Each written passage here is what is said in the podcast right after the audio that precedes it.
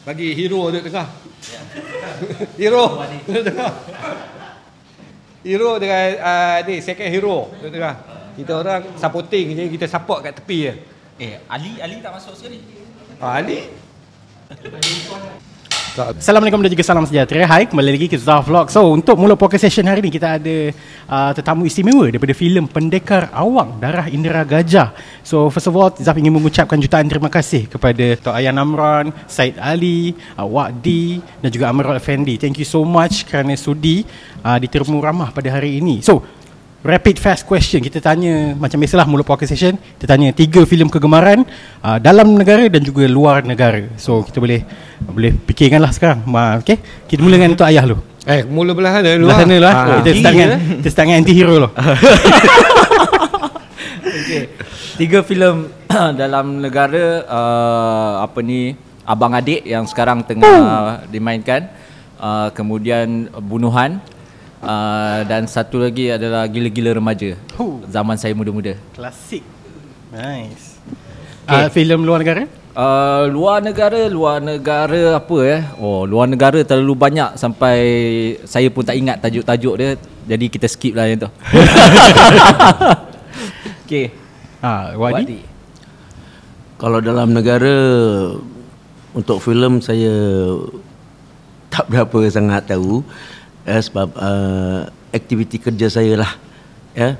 Tapi kalau untuk drama di, di TV insyaallah. Ya macam sekarang yang sedang ditayangkan dalam Super Tele itu bangkitkan aku kembali. Di mana saya yang membawa peranan utamanya. Kemudian uh, ada lagi yang pungut ya insyaallah akan datang. Kemudian uh, itu yang sedang dalam apa juga akan datang warisan kalau tak silap saya nah itu okay. Filem luar negara filem luar negara kalau Indonesia lah ya Indonesia uh, apa tu yang dilakonkan oleh oleh Yayan Rahmat uh, Yayan iaitu Ben Ben Benjo ke apa jo, Oh, Benjo. Ben and Jody. ah tu Ben and Itu Jody Zaf tak suka tu. Eh, suka ah. Okey. Ben Jo- and Johnny kemudian uh, filem Tamil tu saya tak tahu apa tajuknya cerita, tapi nampak uh, perjuangan lah. Kemudian yang ada yang uh, Shahrukh Khan tu Jazwan apa? Jazwan apa dia? Jawan, Jawan. Jawan, Jawan. Ah. Nama Jazwan pula itu kawan saya tu. ah, itu. Ah itu. Insyaallah. Alright Saya Ali Uh, kalau saya saya kalau nak pilih yang nak pilih yang pilihan selamat saya suka pendekar awang lah. Oh. Nah, sebab dia ada banyak Walaupun awak tak tengok ke eh? Tak tengok. Tak boleh sambung.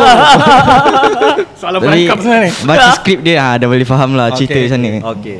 Ha, lepas tu kalau pilih luar negara pula suka Interstellar apa tu lagi Maze Runner Oh dan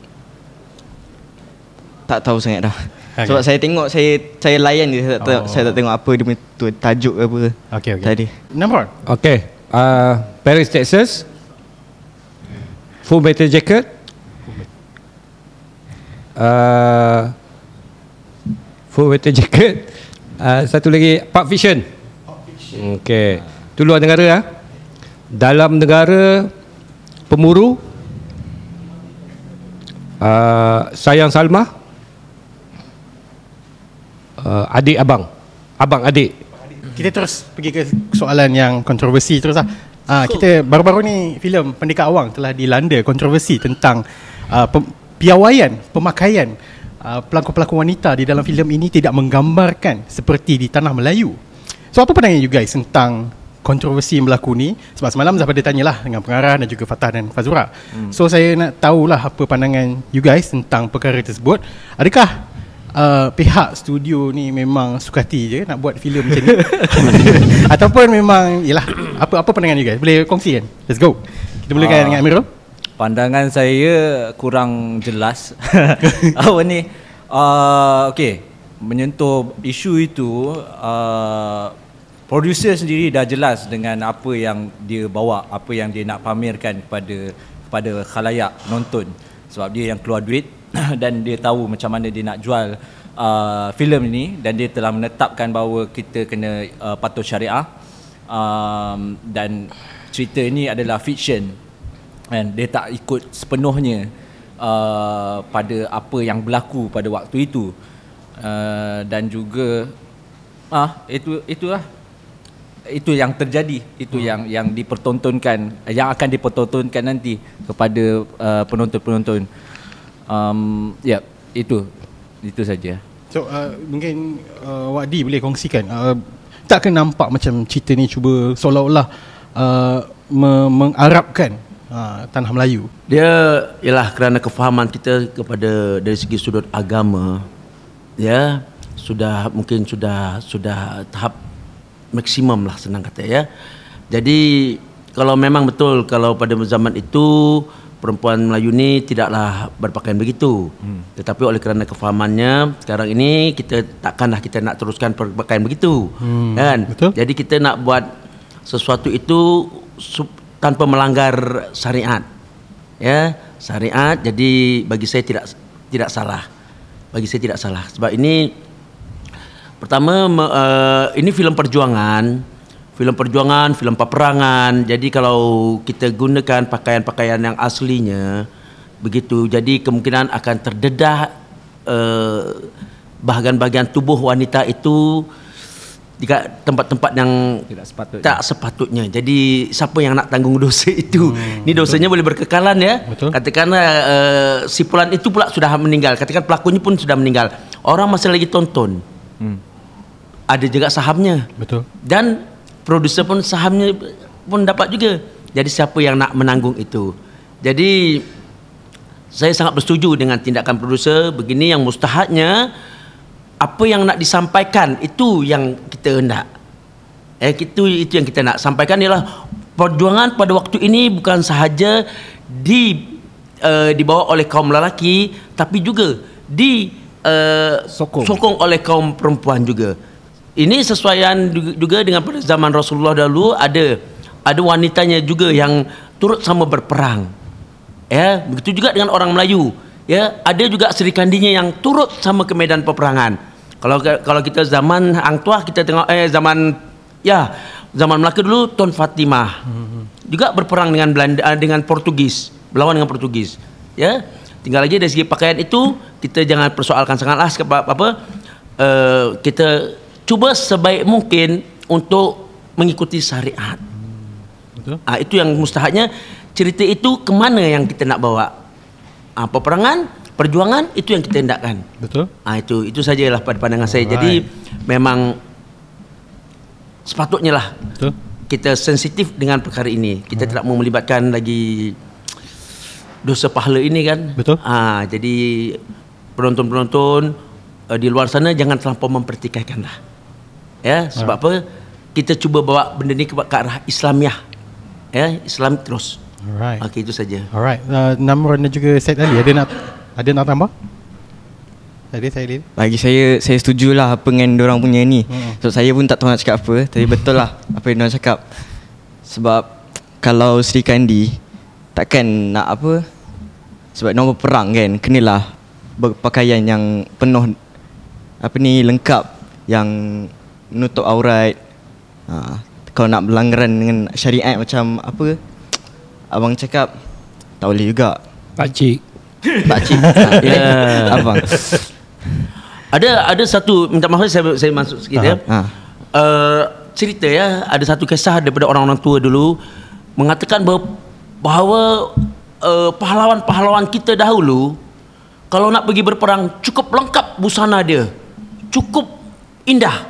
Kerana apa? Dia seolah-olah itu adalah hari raya dia. Hmm. Maksudnya kalau dia mati waktu itu, dia mati dalam keadaan yang segak, segak kacak. Ha tengok saya mana rumah rumah saya. ya, kalau mati pun itu syahid. Nak menemui Allah dalam keadaan yang cantik. Ha itu. Jadi dia memang dah bersedia untuk mati sebenarnya dalam berpakaian begitu. Ah betul. Ah. Nice nice nice.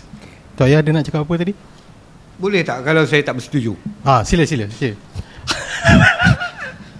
Tidak ada masalah ini pandangan Saya masing-masing. uh, secara peribadi maknanya mm, saya secara peribadi lah tak tak setuju lah.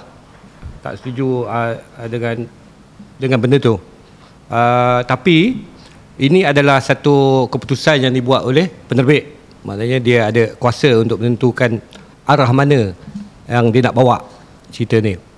Ah, tapi saya secara peribadi ah, kurang bersetuju lah. Kenapa? Kenapa tak bersetuju? Uh, sebab saya rasa boleh aja kalau kita bercakap soal syariat ke apa ke maknanya kita boleh aja untuk uh, tidak menampilkan kalau betul-betul kita nak bercakap soal syariat kita tak ada watak-watak wanita ini hmm. dalam filem ni jadi kita buat semua lelaki yang yang yang terlibat dalam uh, peperangan ni apa so tak adalah isu ini berbangkit kan tapi uh, sebab sejarah maknanya ketika itu kita tahu uh, bila masyarakat Melayu di Malaysia ini mula berpakaian maknanya pakai tudung penuh apa semua ni iaitu uh, 80-an ke atas. Maknanya sebelum tu 70-an uh, 60-an 50-an ke bawah itu maknanya uh, tak tak seperti sekarang. Perempuan Melayu tak berpakaian seperti sekarang. Kan? Uh, tapi dalam filem ni kita nampak benda tu. Tapi dia bukannya satu masalah yang besar sangat pun. Betul. Ha, sebab dia ada uh, creative lesson untuk buat benda tu. Tapi kalau kita angkat dia sebagai uh, dari sudut sinematiknya maknanya zaman itu ketika itu uh, harus diangkat sebegitu rupa. Maknanya dari segi pakaian ke apa. Jadi kalau nak jauhkan syariat tu mungkin boleh saja untuk kita tiadakan watak tu. Tapi sama seperti Wak Di cakap tadi, hmm. ini bukan satu isu yang besar. Ya, bukan satu satu isu yang utama yang sehingga kan kita mengatakan bahawa oh uh, tak boleh buat macam tu. Still boleh. Creative lesson ada kat situ. Jadi itu hak hak uh, penerbit untuk menentukan. Boleh tak setiap daripada seorang daripada anda semua untuk uh, perkenalkan watak sendiri dan siapakah mereka di dalam filem ini? Boleh? Boleh? Bolehkan dengan Amirul? Uh, watak saya uh, bernama Tobah. Dia adalah pengikut pada Wadi uh, iaitu apa? Jalak Pengkor. Jalak Pengkor. Okey. Uh, bekerja dengan British, ambil upah dengan British dan Tobah peranan dia adalah penjejak, tracker. Oh. Uh, menjejak uh, Tok Gajah dengan kumpulannya ke mana mereka pergi. Ya, itu saja. Wadi? Macam watak saya sebagai ketua pembunuh lah, ketua pembunuh upahan eh bekerja dengan British yang bukan berasal daripada tanah Melayu tapi mungkin dari seberang lah. Eh dengan saya terlampau bangga dengan British uh, sehingga menggunakan kot, pakai baju kot dengan itu pakai topi, topi mandur. tapi masih lagi Topi mandur kan? Ha. Ha. Itu topi tu dipakai dulu oleh oleh arwah Ahmad Ispu dalam filem Pendekar Bujang Lampau. naik kuda, naik kuda Wak. Ah, tapi walaupun uh, saya itu kerja dengan British, keilmuan saya masih lagi keilmuan orang Melayu. Hmm. Sebagai contoh, senjata saya masih lagi keris. Oh. Dan saya masih lagi pakai gelang akar baha. Menandakan saya mempercayai keistimewaan keistimewaan ilmu orang Melayu. Hmm. Ah dan dia sangat mencabarlah. Dalam usia saya hampir 60 tahun masih kena menunggang kuda begitu laju. ya. Dan yang paling saya geram dengan pengikut-pengikut saya cukup geram. Dia orang mengakalkan saya iaitu masa syuting tu Oh, dia- Wah, laju wak. Wak, laju. dari belakang tu kita kontrol kan sebab pertama saya teringat apa tu hero Superman yang mati jat, oh, disebabkan okey, okey. lumpuh lumpuh satu badan dia kan sehingga matilah tu. Kita takut ini umur aku dah sekian kalau jatuh ni payah nak apa tapi dia orang ni tak peduli saya ni. Dia anggap saya macam 20 30 tahun dia ya. Tak ada dia yang bakar kita. Elek kau ni. ha, Lepas tu dia bila dia atas kuda dia Eh kau jangan macam ni. Tapi tapi tapi saya uh, tumpang tumpang apa terima kasihlah pada dia orang ni sebab memberi galakkan lagi. Come on wak you can you can kan? Namron pula batu api dekat luar. Kata wak come on you you you you You can do it, you can do it." you can do it you can do it ah you can do it, can do it ha. Sampai kuda tu boleh parking kaki dia kat atas atas uh, apa batu saya dah gini. Nak tarik kekang tu, macam mana tu? Kuru pula ketahukan saya. Pertama kali saya menderita dalam hidup saya. Ya Okey. Tapi itulah Watak saya ni Sebenarnya kejam Sangat kejam. Sangat kejam Sampai ke peringkat macam mana?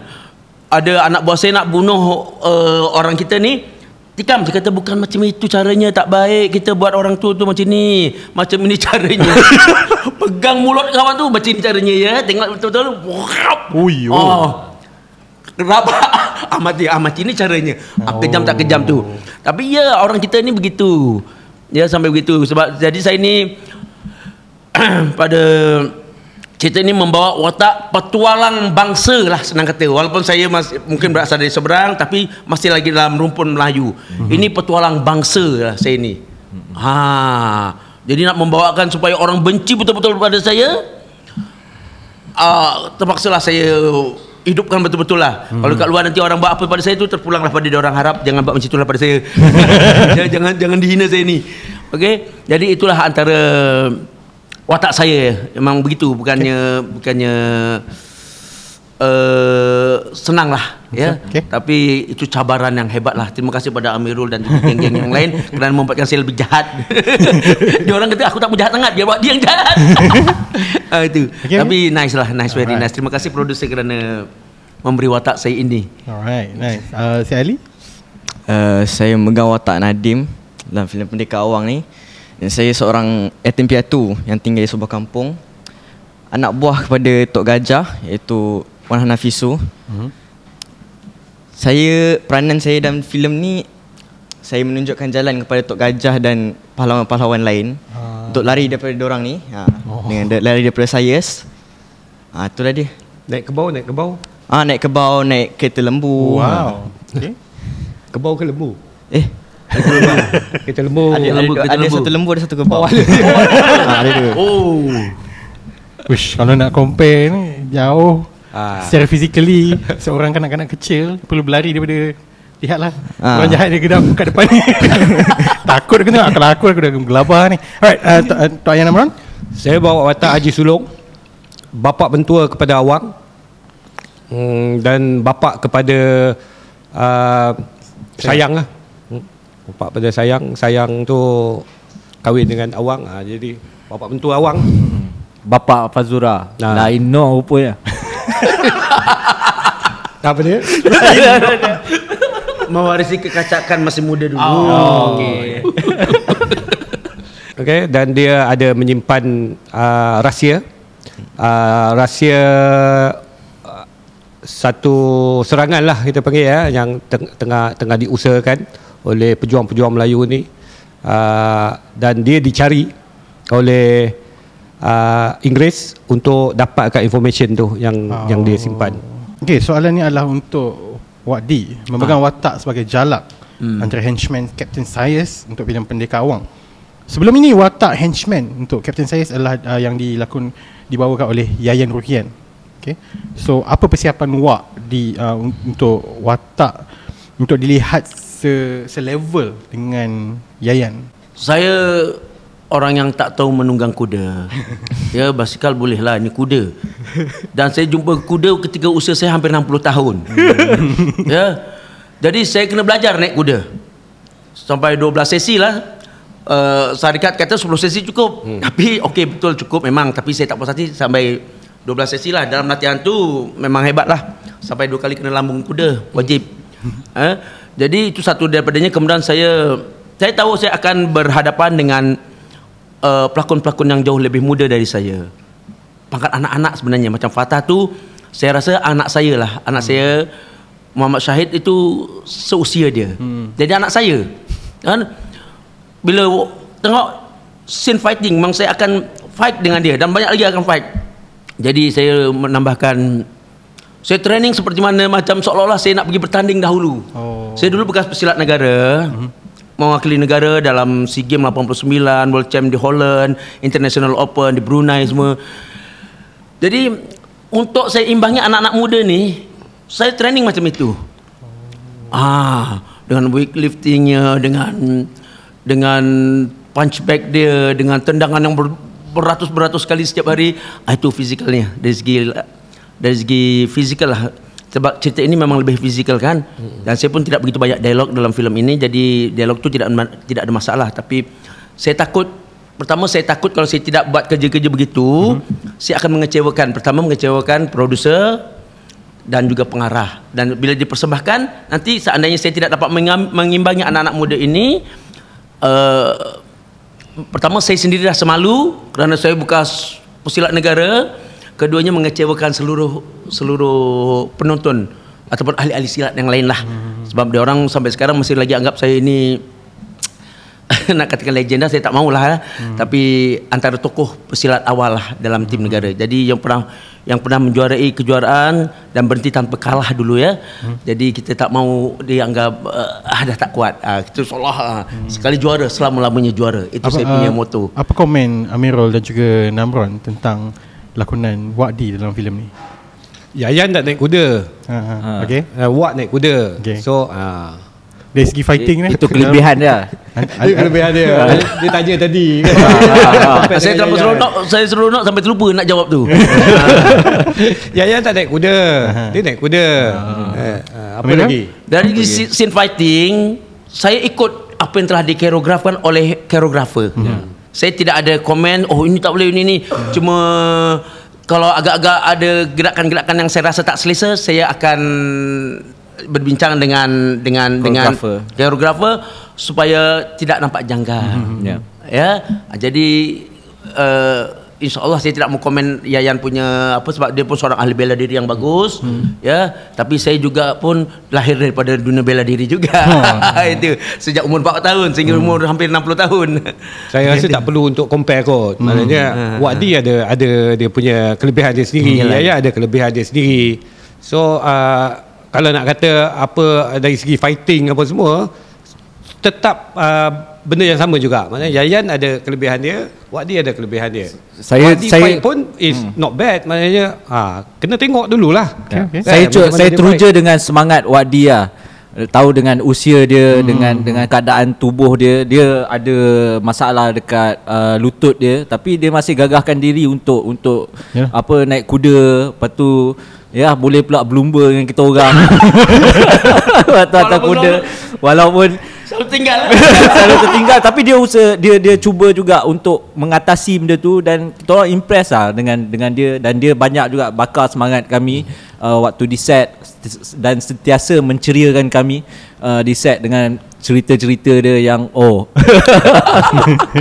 Dan Wadi ya. bagi saya personally dia menghiburkan lah. Oh. Kita kat set tu tak rasa bosan yes. Sebab ada Wadi. Hmm. Wadi walaupun dia seorang pendekar tapi dia dia apa menghiburkan kita lah dengan cara dia. Okay, okay. Ya. Alright, uh, watak yang dimainkan oleh Amirul Effendi iaitu Toba. Dalam poster kita dapat lihat watak Amirul Effendi guna senjata macam hammer, okay? Ya. Seolah-olah macam Thor Yes. Nusantara. so, uh, memang zaman tu memang ada senjata yang seperti itu atau itu hanyalah uh, peralatan yang di fiction kan? So, Ah. apa komen Amirul? Okey, itu peralatan tu di fiction kan uh, atas uh, apa ni yang ditentukan oleh uh, director sendiri dia memang nak. Sebab saya pun persoalkan eh orang kita dulu ada pakai tukul sebesar ni ke? Dia kata tak tak tak apa tak apa. Ini benda fiction. Kita Creative kita just license. create untuk bagi benda ni menarik. Kan? Uh, jadi ya kita hanya akul lah dengan apa yang uh, pengarah dah tentukan. Itu je. Okay, okay.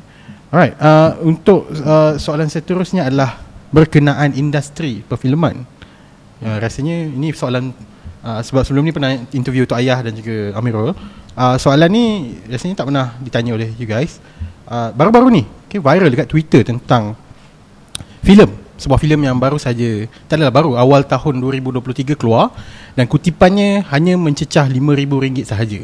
Sedangkan filem tersebut telah mendapat dana daripada DKD Finas sebanyak RM500,000.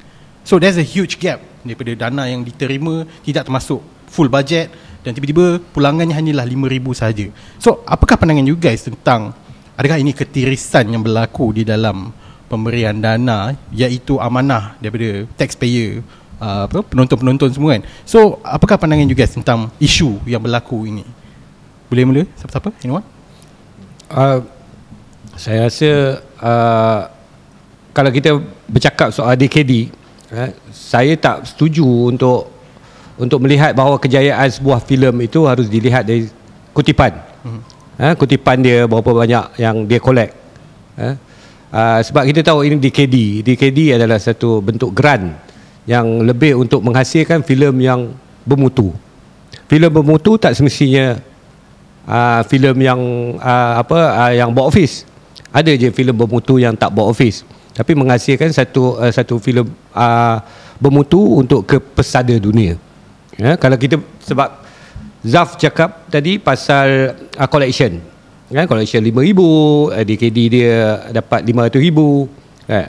Uh, saya tak pasti cerita apa yang Zaf maksudkan. Ha, collection dia teruk tu apakah cerita tu bagus tapi collection dia teruk. Tapi kalau begitu cerita bagus tapi collection teruk pakai duit DKD saya okey. Eh, asalkan filem tu bermutu. Eh, collection dari segi lain. Eh? So maksudnya daripada uh, pandangan Tok Ayah Namron tidak mengapalah untuk menggunakan duit As- taxpayer untuk Asalkan filem tu bermutu. Asalkan filem tu bermutu bukannya asal boleh. Mhm. Hmm. Ha maksud saya. So what dan if dan kalau filem ini juga menyumbang nama negara Malaysia di pesada dunia. So what if kalau filem tu tangkap muat? Ah ha, kalau itu jadi isu. Ya. Ha, itu baru jadi isu. Kalau filem tu tangkap muat asal boleh ambil duit 500 tapi keluar modal Membazir lah. RM70,000 eh, eh 7 ah RM70,000 bajet telemovie untuk buat filem duit lebihnya dia orang pakai untuk kegunaan sendiri itu Ketirisan. tak betul. Ha, itu ketirisan. Ha, sebab tu kita, saya perlu tahu filem apa yang Zah maksud kan. Mhm. Kan? Untuk mengelak daripada Ah, terkena faham, letter faham. saya tak boleh jelaskan secara spesifik lah. Okay. Ha. uh, Amirul? Eh? Bagi saya pula benda ni uh, dana yang diberi ni ada satu bentuk dana yang baru diperkenalkan oleh Finas kan. Jadi benda ni akan boleh di, di, dilihat balik Finas tengok balik apakah cukup dana yang dibagi tu sampai ke peringkat promosi sebab kita tahu untuk untuk nak kutip kutipan yang tinggi promosinya perlu hebat. Walaupun filem sehebat mana pun tapi untuk bajet untuk promotion dia, marketing dia kurang, memang takkan memanggil mana-mana penonton, penonton untuk untuk datang ke Pawagam. Itu yang Finas perlu pertimbangkan balik kan untuk tengok balik apa yang dibagi ni cukup ataupun tak dan macam mana dia orang nak mengatasi benda ni. Ya, itu je lah. Wadi? Bagi saya saya setuju dengan Amirul dan juga Namron. Cuma uh, pihak Finas jangan ialah misalnya ada ada kroni ke ataupun ialah macam siapa kawan-kawan baik dia ke dan satu lagi tengok skrip itu.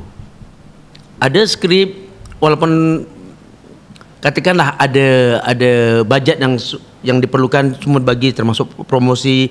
Tapi skrip itu tak sebagaimana. Ya memang penonton tak nak tengok. Ya saya sendiri pun tak nak tengok walaupun kita ni orang filem kan. Tapi kalau filem itu skripnya bagus kan memang kita kita kita nak tengok. Ah skripnya bagus. Tak kira lah ka- kadang-kadang tak tanpa bajet yang yang tinggi. Ya tapi tahu skrip itu memang bagus kita memang nak tengok. Ha? kalau orang seni lah kalau kalau orang yang tak orang-orang biasa mungkin tak tengok lah jadi itulah semua kena seimbang lah. Macam pendapat Amru, apa Amirul kena yang cukup. Macam Tok Ayah Namron kata ya supaya tidak berlaku ketirisan. Skrip itu. Dan juga siapa yang uh, dipertanggungjawabkan.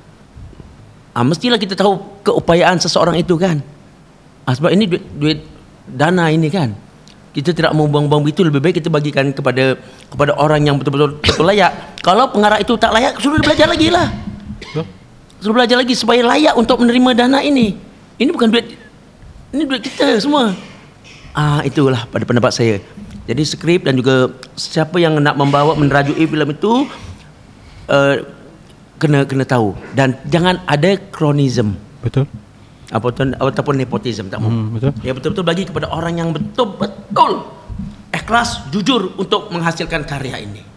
Sebab kadang-kadang apa yang kita nampak ya ada pihak yang dapat kesan ada dana yang akan dikeluarkan. Oh, ada mula mulalah dia set up company.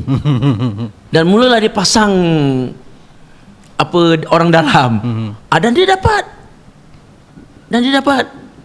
Misalnya perangkat awal katakan dia dapat 800 ribu. 800 ribu pun satu benda yang banyak. Sampai 1.2 juta saya pernah jumpa. Oh.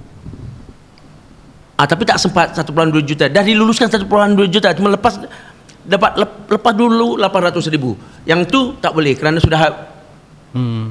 orang kata sudah orang dah mula dapat dikesan.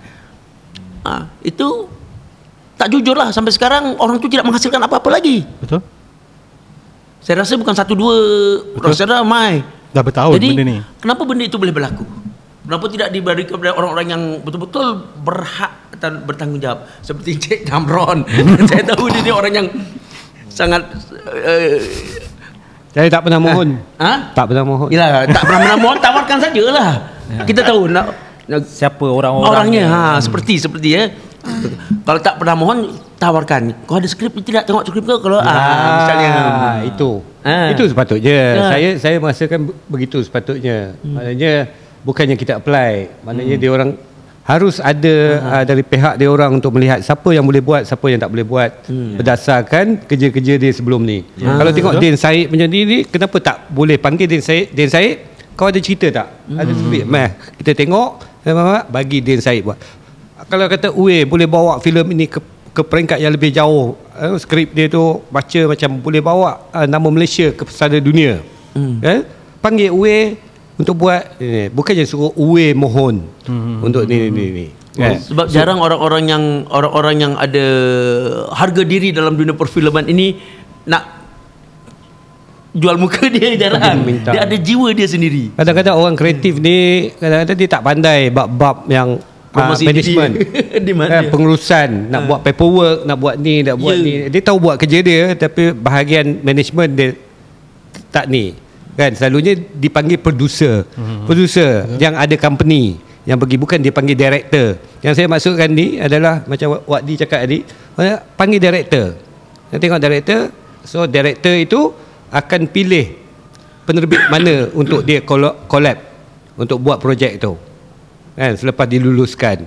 Ah, Itu itu kan. Maknanya belum saya tak tahu pernah dicuba atau tak. Saya rasa pernah kot dulu.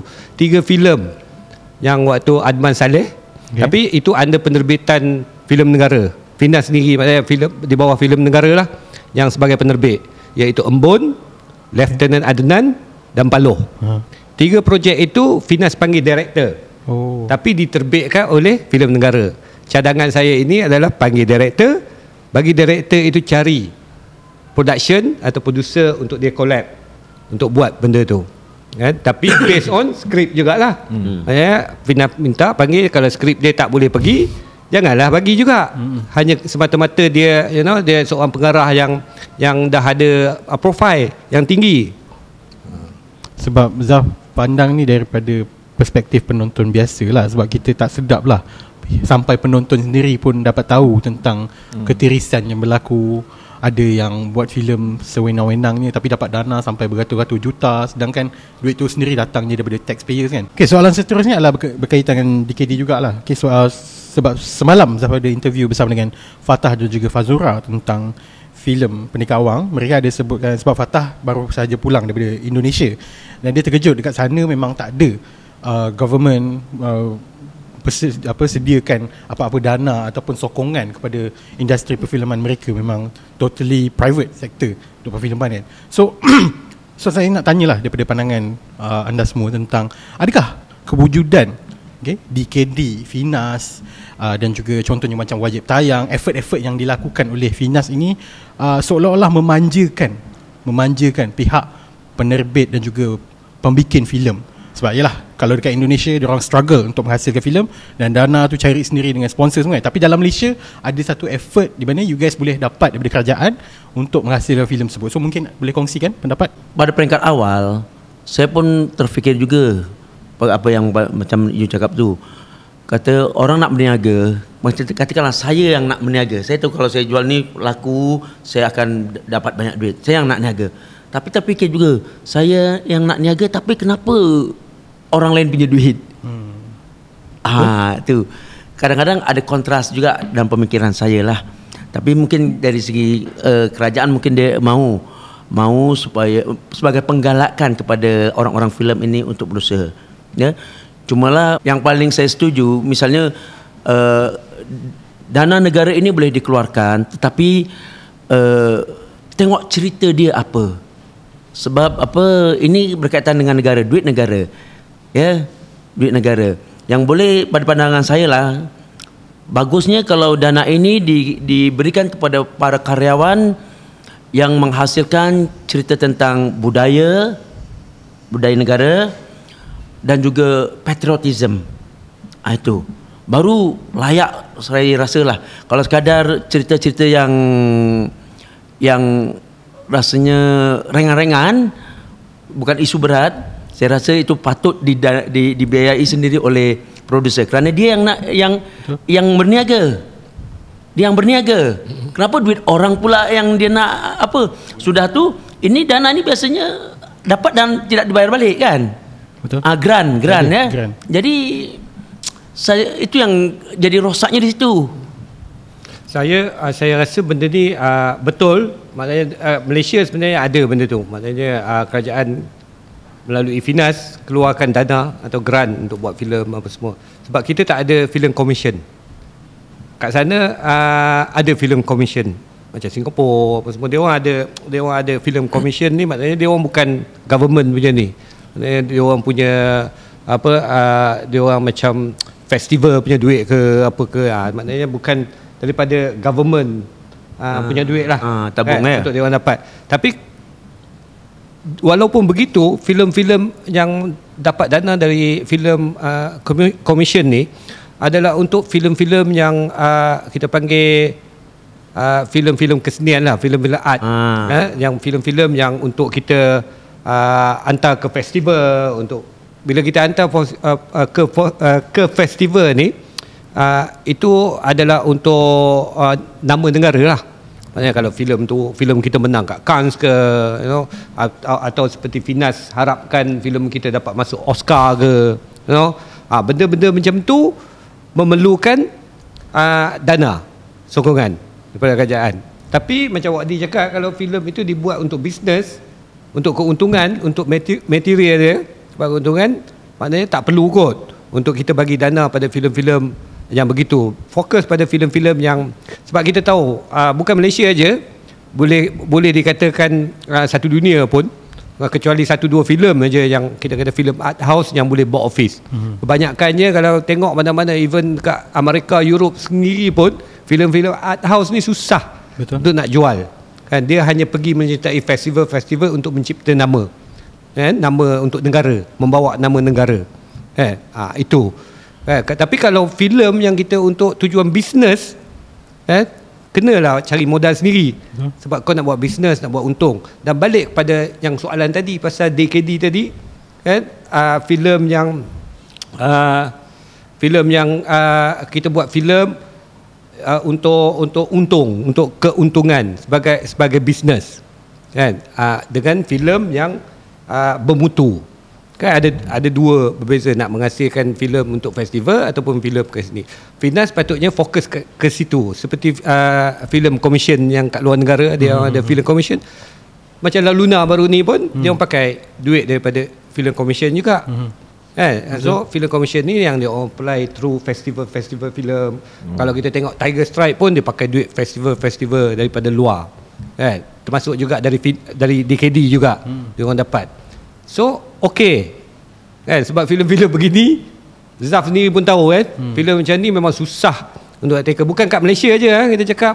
Ha, kat mana-mana pun. Agak susah untuk untuk target sebagai uh, produk. Hmm. ha, produk kan Wadi ya ya. Ya Adi, kalau nak menghasilkan filem itu sebagai satu produk bisnes so uh, filem-filem begini rasanya cari kot cari duit sendiri kot hmm. jadi Finas tak ada lagi argument yang tadi kata filem ni boleh jual tak boleh jual eh, ni.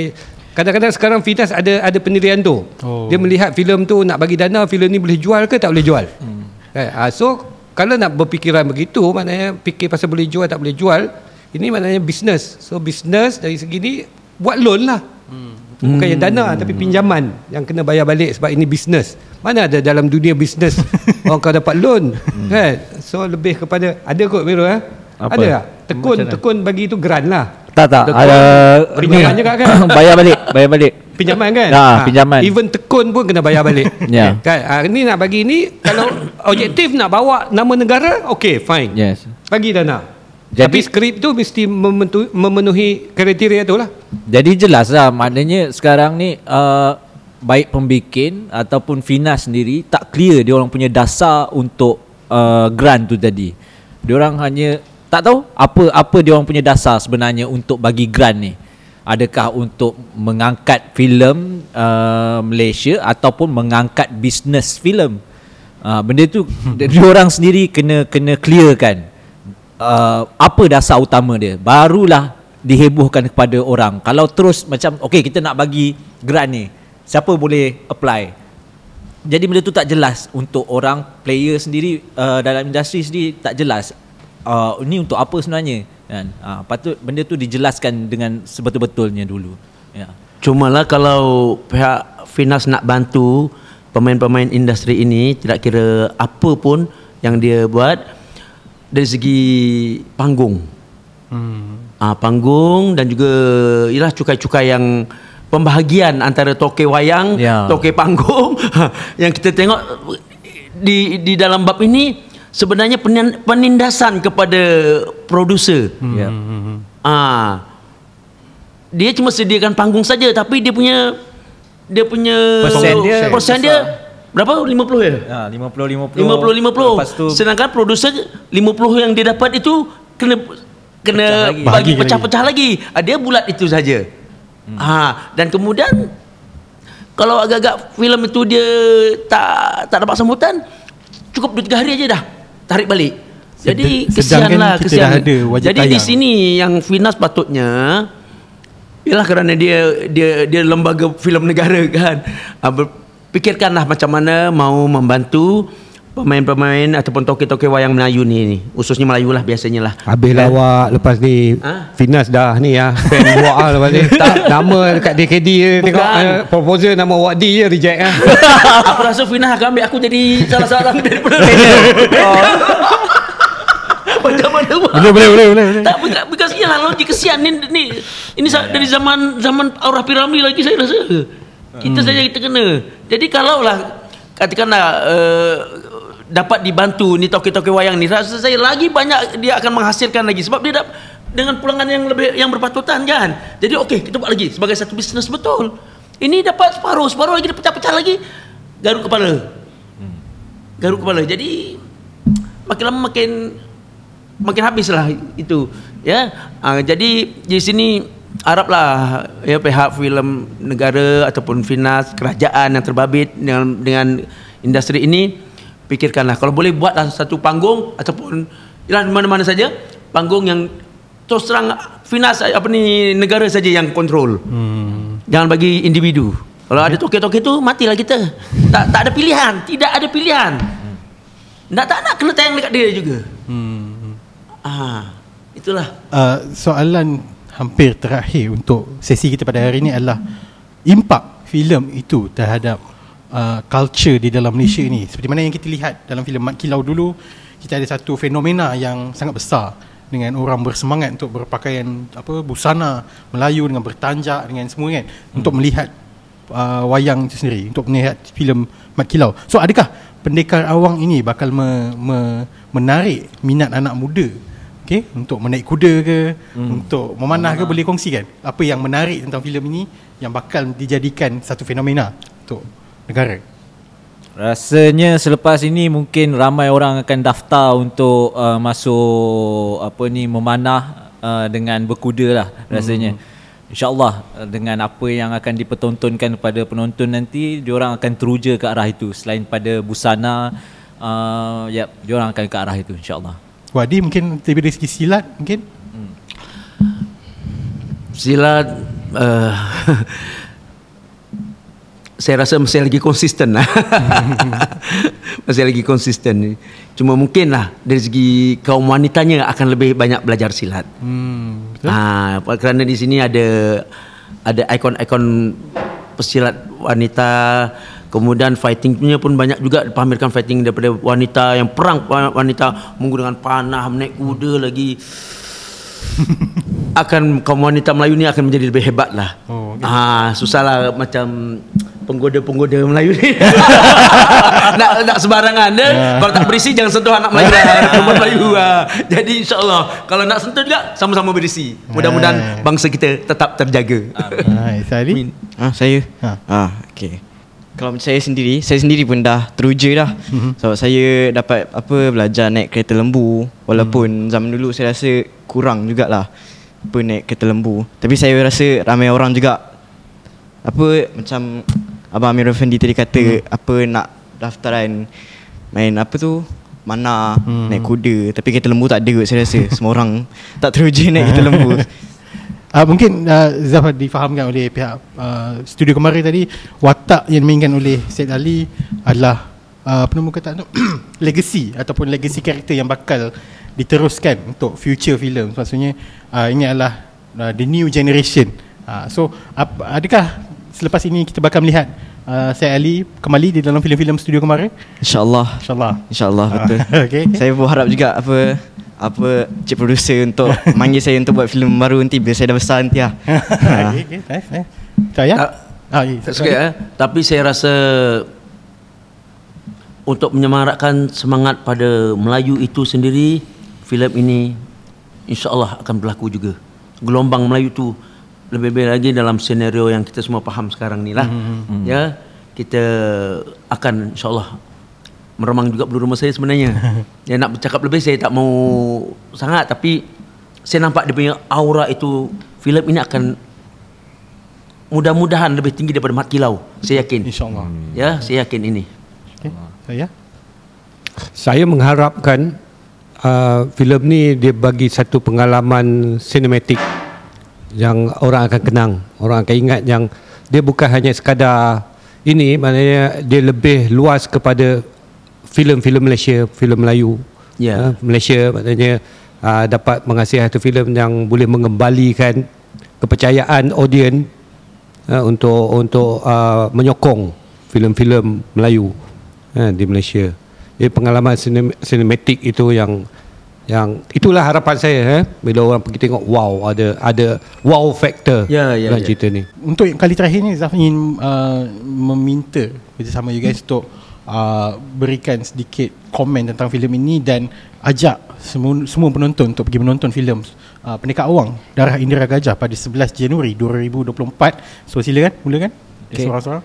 uh, dengan preparation yang dibagi kepada setiap department uh, dalam filem ini baik dari segi artnya dari segi pelakon-pelakonnya uh, semuanya cukup masa dan cukup ranum untuk dipertontonkan kepada penonton dan tinggal saja kepada penonton untuk menikmati karya ini nanti dan harapnya uh, penonton-penonton akan berpuas hati dengan hasil kerja bagi filem uh, Pendekar Awang ini Uh, ya, itu saja dari saya. Alright. Tadi? Saya seru penonton-penonton semua untuk menonton filem Pendekar Awang. Kita lihat betapa getirnya ya perjuangan bangsa kita dulu untuk uh, memerdekakan tanah air kita ini daripada penjajah. Eh walaupun di situ uh, banyak uh, cuma kawasan kampung saja tapi itu dipertahankan dengan air mata dan darah. Ya, bukan satu peringkat saja bukan orang-orang lelaki saja. Perjuangan kita sebenarnya memang daripada anak kecil, daripada orang tua-tua macam watak-watak yang dibawa oleh Namron, oleh apa Wan Hanafisu, ya, dan juga maksudnya daripada ulama, daripada orang biasa, orang kecil, perempuan, laki-laki, semua sama-sama berjuang pada waktu itu. Memang begitulah kalau kita tengok dulu tokoh-tokoh perjuangan kita ya yang perempuan sam- sampai Samsah Fakih pun terjun terjun untuk uh, memerdekakan tanah Melayu walaupun dia tersilap lorong sedikit lah ya. Itu tapi niatnya pertama adalah untuk berjuang untuk memerdekakan tanah air. Yes. Ah itu jadi semuanya ada ya, ada digarap di dalam pendekar awang ini. Memang saya jempol lah orang Jawa kata ya, jempol. Mudah-mudahan ya semua tonton filem ini insya-Allah. Alright. Si Ali? Saya pun berharap ramai orang akan tengok cerita ni sebab kami dari barisan pelakon daripada barisan production telah bekerja keras untuk apa mm, melakukan filem ni dan kami apa tengok juga detail-detail yang kecil yang dalam filem tu. Dan kami harap apa penonton-penonton semua akan enjoy filem ni. Kerana ia dibarisi oleh pelakon yang sangat sangat sangat. Boleh apa tu? Apa perkataan tu? Tak tahu cakap apa. Dia macam Berkaliber. ah betul saya tak faham tak, saya tak faham maksud dia tapi ah saya Apa-apa tapi itulah dia. Saya tak faham, saya tak setuju. ah Okay, okay. Eh? Namran? Uh, saya nak mengajak penonton-penonton untuk datang menonton filem Merdeka Awang ni uh, dan nilai sendiri apa yang ada, apa yang kita orang dah buat dalam ni untuk dia orang bagi penilaian sendiri. Maknanya jangan hanya sekadar dengar cakap orang. Eh, uh, orang cakap pasal apa busana lah, pasal ni lah, eh, tu tak datang. Uh, so uh, datang, tengok dan nilai sendiri benda ni. So uh, dengan hati yang dengan hati yang bersih. Uh, waktu menonton tu. Sebab kadang-kadang kan Zaf kalau orang tu dah ada niat yang tak elok tu dia datang dia tengok elok pun dia kata tak elok. Hmm. Kan? So datang dengan niat yang bersih, datang tengok kalau suka uh, panggil orang lain maknanya hebahkan untuk cakap cakap benda yang benar. Kalau bagus cakap bagus dan ajak kawan-kawan datang. Uh, kalau tak suka eh, cakap je lah tak suka. It's okay. Itu pandangan masing-masing. Eh, kita tak boleh halang. Alright. So itu saja untuk hari ini. Thank you so much. Terima kasih banyak-banyak kepada semua pelakon uh, Pendekar Awang Darah Indera Gajah. Jangan lupa untuk saksikan filem Pendekar Awang Darah Indera Gajah di Pawagam bermula 11 Januari 2024 ini. So ya, yeah, itu saja untuk hari ini. Thank you very much for watching. Jumpa lagi pada Zaflo yang akan datang. Thank you.